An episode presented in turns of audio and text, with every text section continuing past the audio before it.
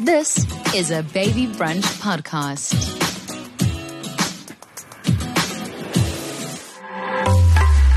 And so we've got these two processes that are completely opposite. The one where our children are growing and moving further away from us, and the other one where our parents are sort of um, regressing in a way and becoming more dependent on us. And that's really, really difficult to manage and difficult to juggle. This podcast is supported by Epimax Baby and Junior. The range of Epimax Baby and Junior gentle all-purpose emollient moisturizers is an all-day, everyday favorite for babies and children. Give your child a good start to every day by nourishing and protecting their skin with Epimax. We all want the best for our parents and we all want to be there for our children. But there's often conflicting advice on how to raise our children confidently and how to raise kind children and successful children. At the same time, we often have to look at our parents as they grow older as well. They're no longer as independent as they might have been when they were raising us. Recently, in the juggle of raising my children, my toddlers and my teenagers, I started to realize that more and more of my peers are in the same boat as me, raising kids and taking care of their elderly parents. In my case, I recently helped my parents move to a retirement village and I'm juggling between grade one and even matric exams for our children. Throughout the chaos of parenting, I must say, sometimes I couldn't focus on balancing priorities. In the midst of trying to balance everything, one might forget to appreciate the process and to be present in the moments because I just want to get it right and I want to move on to the next task and get it done. On the other hand, I'm a mompreneur. I'm a wife for my husband. I'm a businesswoman and a media personality. And when there's so many roles that need attention on a daily basis, we have to find people we trust that can help us through the process. The thing is, we, I might overlook small, important details when raising my kids and also taking care of my elderly parents. Helping us understand and to navigate some important details around this, I'm joined by Dr. Jenny Rose. She's a clinical psychologist and she has been for 14 years. And she's a parent child expert and she's also a mom. Sometimes it's just too much. It's just too much. I talk about kindness all the time. You know, be kind, be kind. And, um, and I'm really glad that you are here, doctor. Thank you for joining us. Thanks so much for having me, Elana. If, if you could give us tips, let's say in the ideal world, there's 10 successful tips in raising children, what would they be? Give us a hundred. Give me a hundred tips of raising successful children. That's the key, isn't it? If only, you know, there was that textbook, that infamous textbook we all wish could exist. You know, I think if I were to give you 10 tips, um, we would probably be here all day. I think there's so much that we can add and contribute to the parenting journey. But unfortunately, there are no quick fixes. There's no easy solution. There's no do this one, two, three, and your life will change. So as much as I'd love to offer you 10 tips, there aren't 10 sort of easy go-tos. But there's one thing that I would say that I think I wish all parents could hold on to. And that is, you know, we are so inundated with this overload of information in today's world.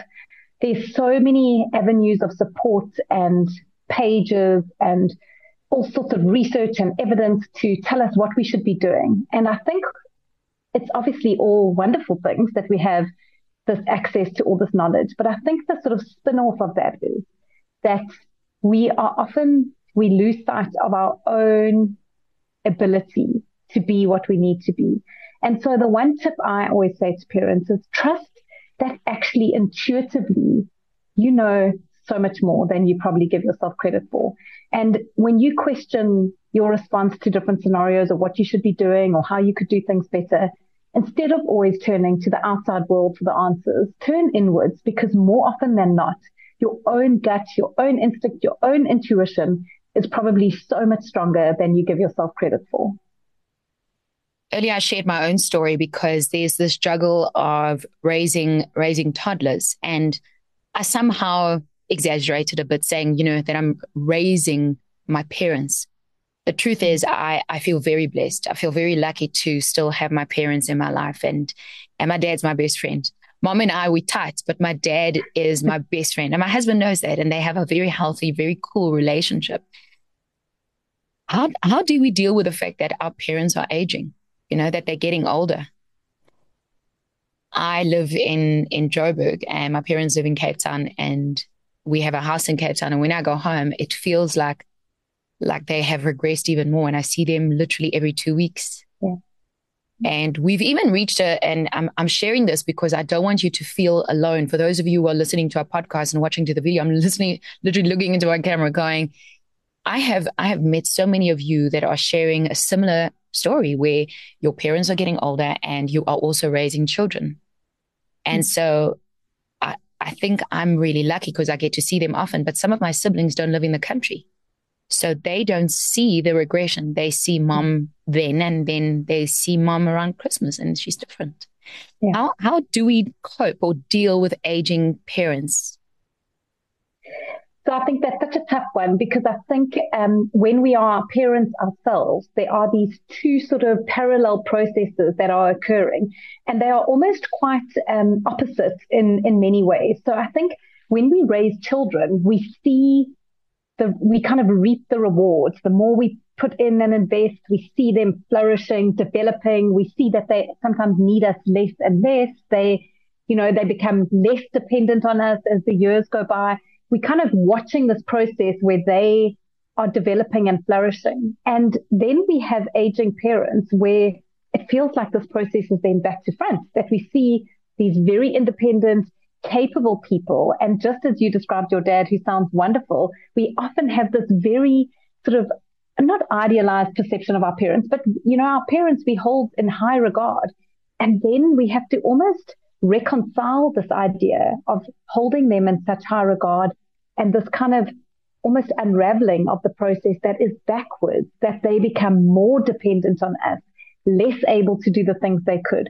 And so we've got these two processes that are completely opposite. The one where our children are growing and moving further away from us, and the other one where our parents are sort of um, regressing in a way and becoming more dependent on us. And that's really, really difficult to manage and difficult to juggle.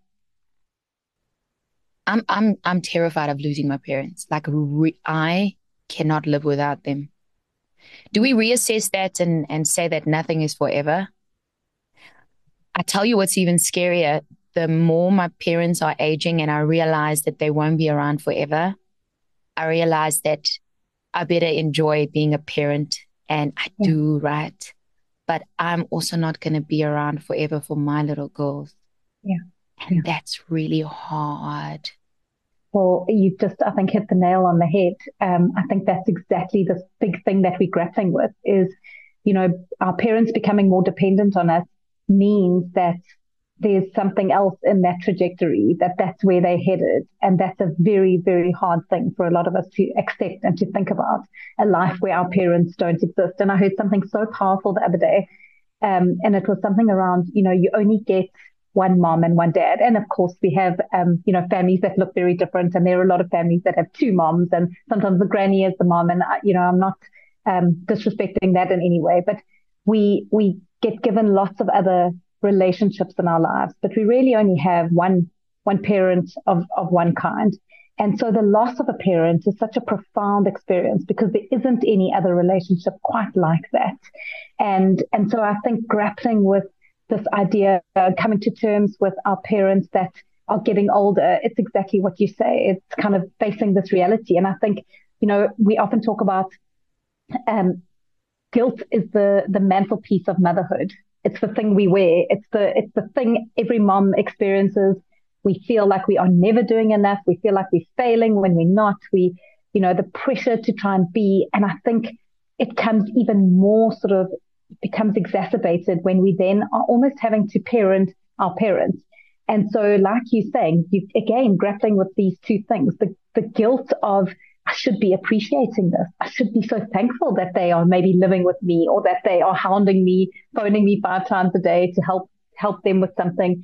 You know, we we we hold this kind of double edged sword where we are thankful that we get to spend this time with them. Um, but we become frustrated as well. And I think again, it just comes down to giving ourselves some grace that we mm. can't do it all. We simply cannot do it all. We shouldn't be expecting ourselves to do it all. We shouldn't be having picture perfect relationships. You and I were chatting earlier about how actually there is beauty in the mistakes and that there's reparation in the mistakes. And I think what, what better way to be able to um, engage so congruently and authentically in a relationship to say, I messed up. I'm sorry. You know, I'm sorry I'm getting frustrated. I'm committed. I love you. I'm here. I'm so thankful that I get to spend this time with you. But I also make mistakes. And I think when we can move away from this idea of perfection and rather move to a place where we actually open ourselves up to make the mistakes, to trip up, to fall over the obstacles, because there's so much beauty that can come in the reparation. There's so much clutter and technology, you know, and trends and forecasts and um, this is what is to come and conflicts and teachers and homework and the list is long. I mean, how how do we prioritize if you have your parents, which is not my case, but some of you have reached out with this question. If you if you have your your parents or an elderly person staying with you and you are raising little ones, who comes first?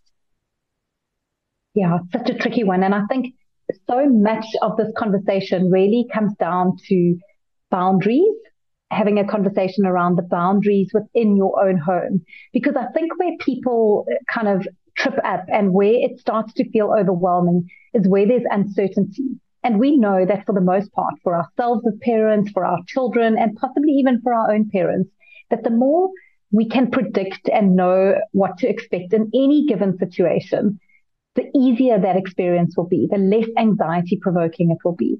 And so I think why this is often a tough one for people is because there are these big question marks around it and we don't really know what it's, what is day to day life going to look like? Who's going to be sort of doing what needs to happen in the home? Will they be trying to discipline? What, what is that going to look like? And I think, you know, when you can have a conversation about boundaries, I think it allows you to then know and predict what things are going to look like.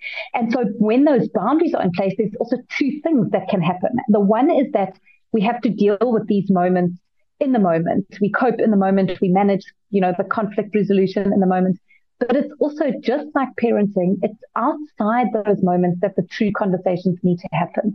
It's in the, the regulated calm states that we need to be having the hard conversations about what does your role look like? You know, one of the biggest things when we have our own parents living with us is that there's often this blurring of boundaries because typically granny or grandpa or however they might fondly be known are the spoilers. You know, they're the ones that can let loose on the boundaries and the discipline and they can be a little bit more sort of, um, you know, lax on, on certain things. And that's all good and well. That's what grandparents should be. You know, they get to say, you can watch extra TV, you can have that sweet, you can stay up late. That's part of what often grandparents' roles are. But when they're living with you, you can't apply that same philosophy day in and day out. Mm. And so it actually means a rethinking of the roles. And I think that's that's where it gets tough. And I don't think many people do that. I think if you are going to have grandparents living in you in your nuclear family, it needs to then have a, there needs to be a conversation about how do we redefine the roles within right. our family? Because that has to change. It cannot remain the same. And I think that's the mistake a lot of people make is they, they keep the same roles, but they've got a completely different setup and home environment and they're trying to make it work in the same way. And then they often feel extremely frustrated. That's when a mom is becoming so angry because suddenly her kids are staying up late every night because granny said they could, and the kids are going to granny when they want something to eat and they're not coming to them. And so that's where the, the frustration comes in. Speaking of which, we, we had a question. Uh, it says, um, My mom tells me what to do and how to raise my children. Yeah, exactly. This is it. This is what we're talking about.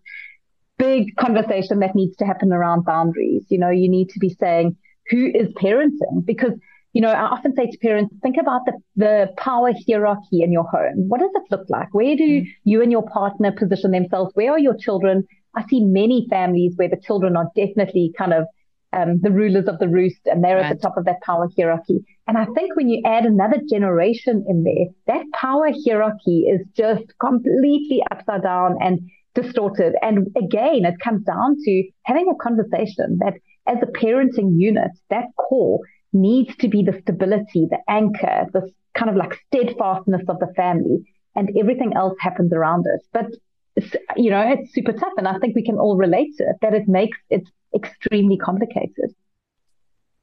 Speaking of things getting complicated, how how do we I mean, earlier we talked about the amount of time one would need if you had to come and consult. It's not an overnight thing when you when you ask questions like, you know what, I'm stuck in raising my toddlers or I'm stuck in raising my teenagers, and one would sit and consult with a professional such as yourself uh, and work through through different scenarios and things that are, are are unique. But we had a question around setting goals for your children. Where does one start? And and I want to add to this question quickly. I did a conference the other day where we talked about family values and we all are quick to say, oh, yeah, what our family values are, are wonderful and we live by them. But in the room, no one could tell their family values when they were asked, what are your family values? No one knew what yeah. they were, you know? Wow. So, so it became quite a powerful thing in, in our home where even with my mother-in-law and, and the grandparents, I sat down and I said, you know what? It's time we define our values. It's time that um, mm. we, we, we name them so that if our children are not living within their, their value system, they'll know where they are not being um, obedient, they, where they yeah. where they are betraying self, you know. Mm-hmm. And so, this one of setting goals, where does one start? If you want to set goals for your child, for your baby, you know, where, mm-hmm. how does one start doing that? I mean, I absolutely love that introduction. I think it is such a profound experience that you've just created for your family. And um, it's just something I think if more families could do, what a powerful experience. And I often say to parents that I meet, I have two first questions, and I and I'll say, especially um, when you know it's a, it's a partnership that comes to see me, and there's two people, I will say, what two characteristics or two traits are you wanting to instill in your children? What do you want them to grow up and be? So, you know, if everyone listening can think about what that might be. The first thing that's always so interesting is how sometimes it's very different for the two partners. And so those are very different ways you will be parenting to create two different outcomes and thinking about, you know, what does that look like for our family? And the second thing I say is, right, how often are you modeling that very behavior you're wanting your child to do? And so if, if, for example, your answer had been, let's say kindness, that was the thing. If that's the most important thing for you and how you raise your kids, you want to have, you want your kids to be adults that are kind. How kind are you? How kind are you in your interactions with your children? How often do you give them the benefit of the doubt? Are you gentle in your approach? Do you offer to help where you can? Um, are you empathetic? So I think it's such a profound experience, exactly that. And I think starting with these broader goals, these sort of familial goals are amazing things. And we often think as parents that this is one sided conversation. This comes from us and we tell our kids there is nothing sort of nicer than sitting around a table with your children and getting their input and their buy in on these things and saying, what do you value? What do you think is important for our family? And it's so wonderful to develop these family guidelines, family rules together as a whole. Now, obviously that can only happen when you have older kids. But I think we very easily as parents get lost in, in these kind of goals being behaviorally based. We say we want our kids to keep their room clean and we want them to get back and ready for school without yeah. us having to ask five times. You know, it's also about shifting to say like, what really is the goal that we are wanting? Mm. What are we talking about when we want to um, develop goals. We want them to be good siblings. We want our, you know, the siblings to be kind to each other or to be, to have a friendship based within their sibling relationship. We want our kids to be respectful to themselves. Uh, you know, we as a family, um, choose a word each year and we try and live by that philosophy each year. And it's also something we do with our kids around the table and we have conversations about it. And this year was the word that we chose was respect. And the word respect came about because it was about a sort of holistic idea of respect. Yes, respect in I have to think about authority and others and how, you know, how to engage that. But that, that was really the minimal part of it. The more important part was around things like respecting my body. What mm. does that look like? When I respect my body, I make healthy choices and I choose mm. to nourish it in a good way. I choose to go out and play and exercise because I'm respecting my body. When I respect my relationships, this is what it looks like. When I respect my brain, I read books. And so we use this word of respect as this kind of thing that we came back to right. all through the year. And it was so helpful for kids because sometimes they struggle to tap into these more sort of deep, um, you know, quite complicated ideas. And when we make it accessible and fun for them, they grab onto it and run. Sure, this is beautiful. It really, really is. Do we set goals for our parents too? If they're living with us, do we set goals for our children and set those same or different goals for our parents? So I think this is where it becomes so complicated and probably part of why we're having this conversation is we are assuming that the way we engage with our children and the way we engage with our parents is the same when they're relying on us, that we are actually parenting them. We are not parenting them. It is not our responsibility to determine their behavior. It is not our responsibility to, you know, make sure they stay in check and are doing the things they should be doing. It's not like what we do with kids where we still have accountability and responsibility over them when they're little. We can try support them. We can try um, shape certain experiences. We can try enhance their, their life experience and their quality of life, but it's not our responsibility. And I think that's the big, big difference. I think when it comes to your home, it's not so much about goals, but rather about boundaries, saying these are the rules of my home. If you're living under my roof, this is, this is how it's going to be. And that might be, you know, we show respect to others, or it might be, you know, you, these are the decisions we make, the family rules or philosophies. But I think the key aspect is we don't have to be responsible for their behavior because we are not their parents. We are not their parents. Yeah. Yeah. A question came through. It says, How can I be firm and loving? My mother does not listen. my my mother, my mother forgets. She's really cute. So she forgets, and we, we started we started uh, affectionately calling her forgetful. So I'll be like, "Oh, Mama, forgetful." I said earlier that we don't eat lunch. You know? And then she giggles and she says, Oh, okay, sorry, I forgot, I forgot. So we we we try and normalize the forgetfulness in our home a little bit because the, the kids think it's really funny because if Oma says, Yeah, I remember, they know she doesn't. So uh, you know what I love about that is that you've actually done something so profound there without even realizing it. And that is making it playful. So often we ha- we think we have to have these very serious conversations and that, you know, it needs to be something hard. And actually it doesn't have to be. We can incorporate so much kindness and fondness and playfulness into mm. these hard conversations. And I think in many ways, although having kids and parents together is different in so many ways, like we've said, yeah. it's not the responsibility. I think there's many ways where they're also very similar. And so my approach to that situation would be a very similar approach to how I would manage or navigate that with children. In that, what I would ensure that I do is validate the experience. I come with compassion and kindness and empathy, but I put the boundaries in place. And that is the same approach that I would take if I was speaking to my own mother and I was trying to instill some boundaries there, that we can do so in a way that, you know, doesn't compromise ourselves. Because I think that's what often happens when we think we don't have a voice with our parents, we think it might be disrespectful, that we actually compromise our own um, sort of preferences or our own desires or what we need in our home. And we think the answer is to self sacrifice. And it's really not.